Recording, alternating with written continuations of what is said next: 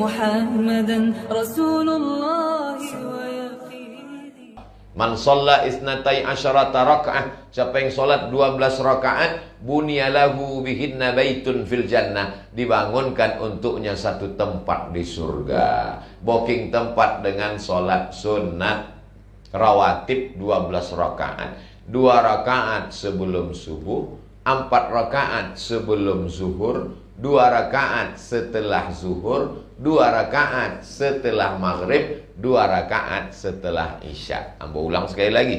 Dua rakaat sebelum subuh Empat rakaat sebelum zuhur Dua rakaat setelah zuhur Dua rakaat setelah maghrib Dua rakaat setelah isya. Lalu bagaimana dengan yang enam rakaat? Dua rakaat sebelum maghrib Dua rakaat sebelum isya Dua rakaat sebelum asar. Ini sholat sunat rawatib Tapi tidak muakkad. Baik dilaksanakan. Enam rakaat. Dua rakaat sebelum maghrib Dua rakaat sebelum isya Dua rakaat sebelum asar. Ini kita perbaiki. Yang selama ini tak sempat sholat sunat. Ini kuantitas jumlah tapi ada kualitas. Jangan kuantitas bagus tapi ditengok isi kosong. Gara-gara sholat sunatnya mau cepat mau banyak Sampai-sampai bacaan itu tak jelas bunyinya Macam orang lidahnya panas kena tahu mendoan Rabbil firli warhamni wajburni warfa'ni warzuqni wahdini wa'afini wa'fu anni Usahakan napas satu napas satu ayat itu membantu kekhusyuan kata Syekh Ali Jum'ah. Bismillahirrahmanirrahim. Alhamdulillahirrahmanirrahim. Ar-Rahmanirrahim. Malik yaumiddin. Ternyata nafas juga membantu kekhusyuan. Yang selama ini waktu masih aktif kerja, Fatihah, Ibtitah, ayat satu nafas. Allah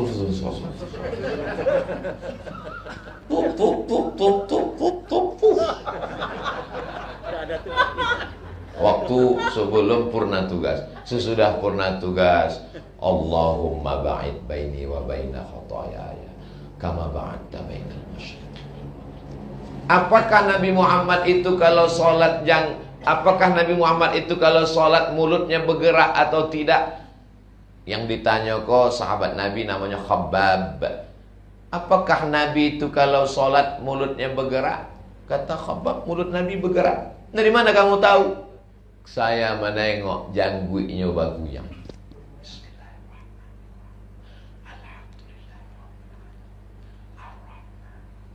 Banyak sekarang orang sholat mulutnya tak berguyang. Diam. Tiba-tiba salah. Dalam hati tak bisa. Maka ini membantu. Nafas dengan mulut bergerak. Tapi membacanya tidak sampai kedengaran talingo kawan sebelah. Hanya sekedar hamsah. Hamsah itu di agak-agak awak surang mendengar. Bismillah. Ada pula orang dek Bismillahirrahmanirrahim. Alhamdulillah. Dalam kurang. Kalau sampai orang sebelah mendengar dua gandang. Kalau ndak inyo baru belajar nyepakat. Alhamdulillah. Nah, sebab itu kita baca ini dengan pelan. Bismillahirrahmanirrahim.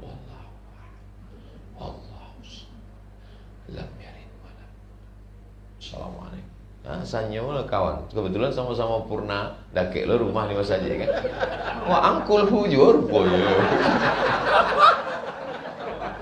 Sama wak guru kan Ustaz Somad juga. Sama pembekalan Batam di Bandung tuh iyo Jangan jangan duduk dake kawan dake di masjid. Sahuran awak kalau ada kawan dake ke masjid jangan duduk dake. Sebab apa? Orang tua kalau sudah duduk di dekat di masjid dengan kawan berubah jadi anak-anak. Tasbih lah dipagang, Quran duduk dekat. Ambo selalu. Jadi kalau udah masuk masjid nampak agak oh di situ kau nasi komo. Jadi orang yang belum terlalu kenal itu kita Ambo pun kadang kalau udah kayak sama kawan. Tidak salah, tidak salah, tapi waktu kita ini tak panjang. Tidak salah, kita masih bisa senyum, bersenda gurau, ketawa itu menunjukkan masih sehat.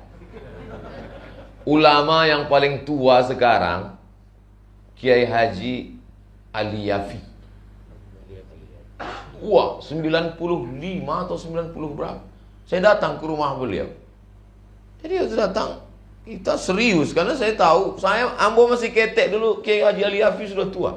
Saya datang silaturahim saya tanya, "Pak Kiai, gimana supaya hidup kita?" Ambo tanyalah serius berkualitas. Keceknya kalau aku masih bisa galak masih duit lah. Berarti kita masih sehat. Jadi kalau Bapak masih bersenda gurau, tapi waktu singkat di masjid itu kalau bisa berkualitas.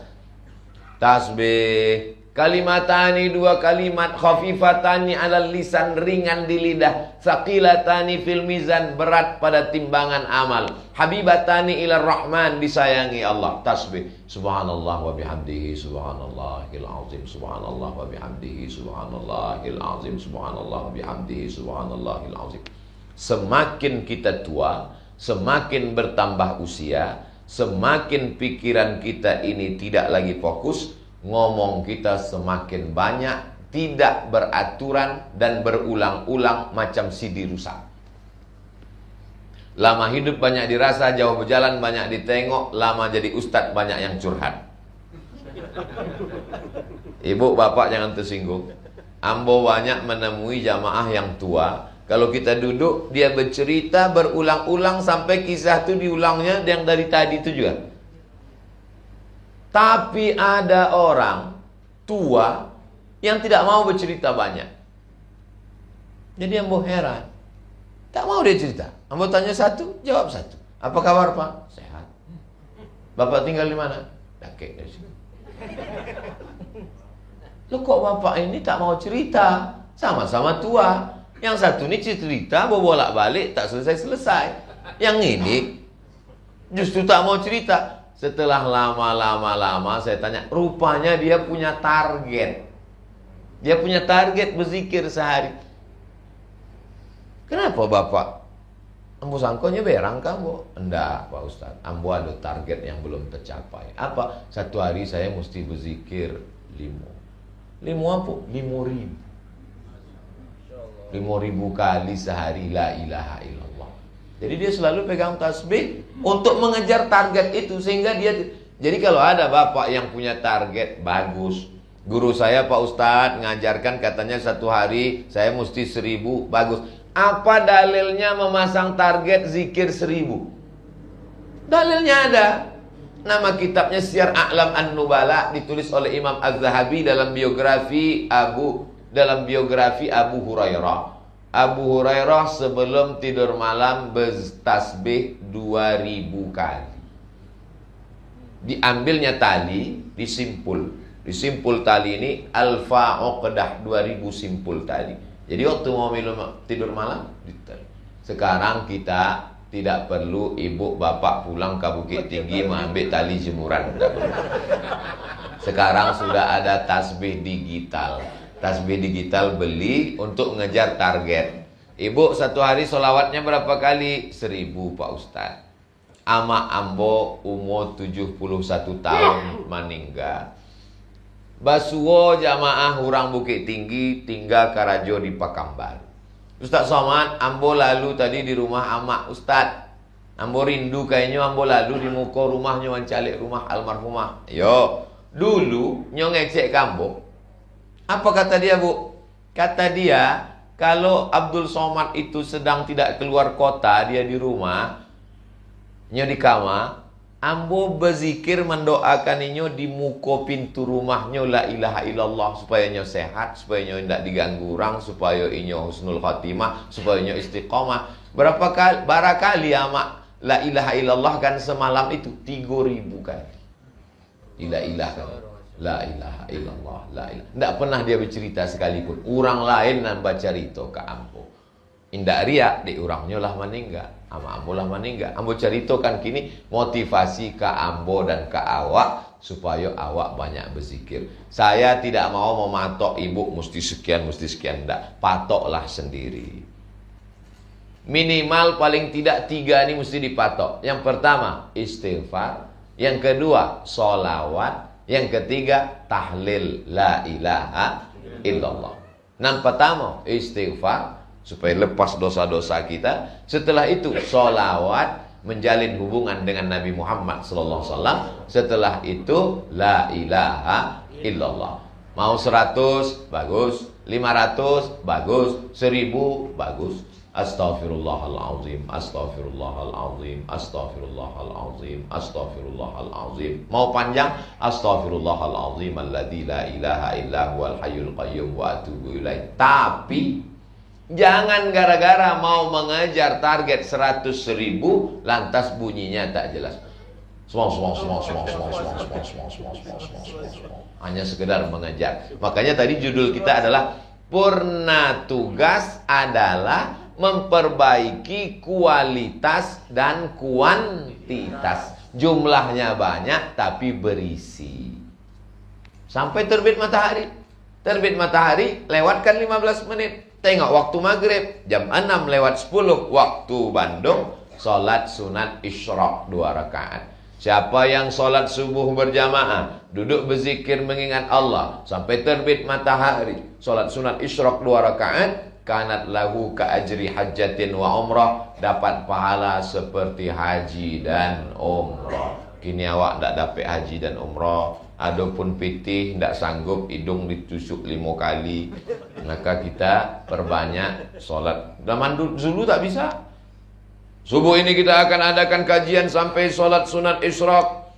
Langsung izin. Kenapa bu? Saya mau masuk kantor. Ini jam 7 ini rapat, ini upacara, ini menyambut tamu dari Jakarta. Sekarang sudah purna tugas. Kesempatan memperbanyak ibadah. Jadi secara umum sudah membahaskan. Panitia mengasih tahu Ustadz Somad nanti berikan tausiah dari jam 6 sampai dari jam 5 sampai jam 5.30 ini sudah korupsi lewat jam 5.40 tapi insya Allah bermakna. Jadi nanti Bapak Ibu pulang ke Bukit Tinggi ketemu dengan Ustadz Jel Fathullah. Aduh. Masya Allah Ini makin mudah mau kontas ya tadi. Ada pula Ustadz Ardi motivator motivasi Ustadz alumni gontor ulama Ustadz motivasi bisnis. Ah, Siana ingin bertanya bisnis apa? Ah, bisnis otak kanan OSB ah, bertanya ke Ustaz Ardi. Hanya bisnismen muda awak.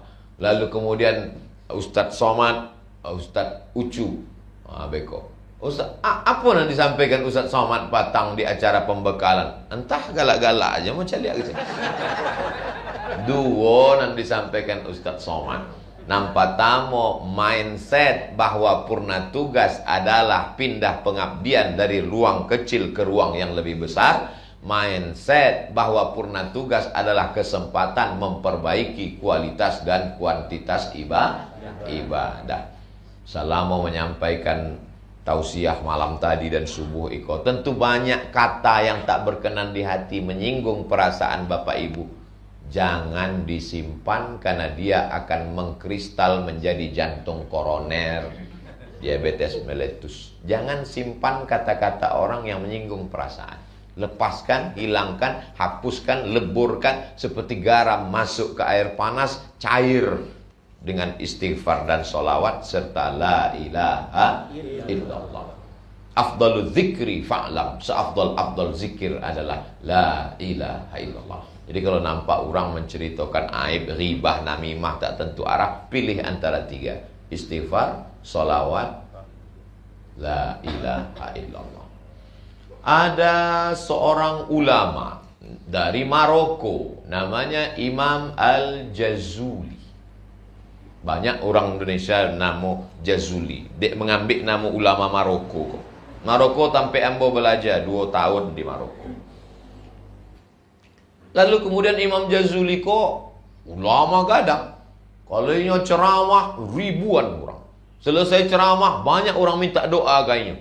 Ada yang minta doa supaya nikah, minta doa punya anak, minta doa supaya nikah, minta doa nikah sekali lagi. Macam-macam.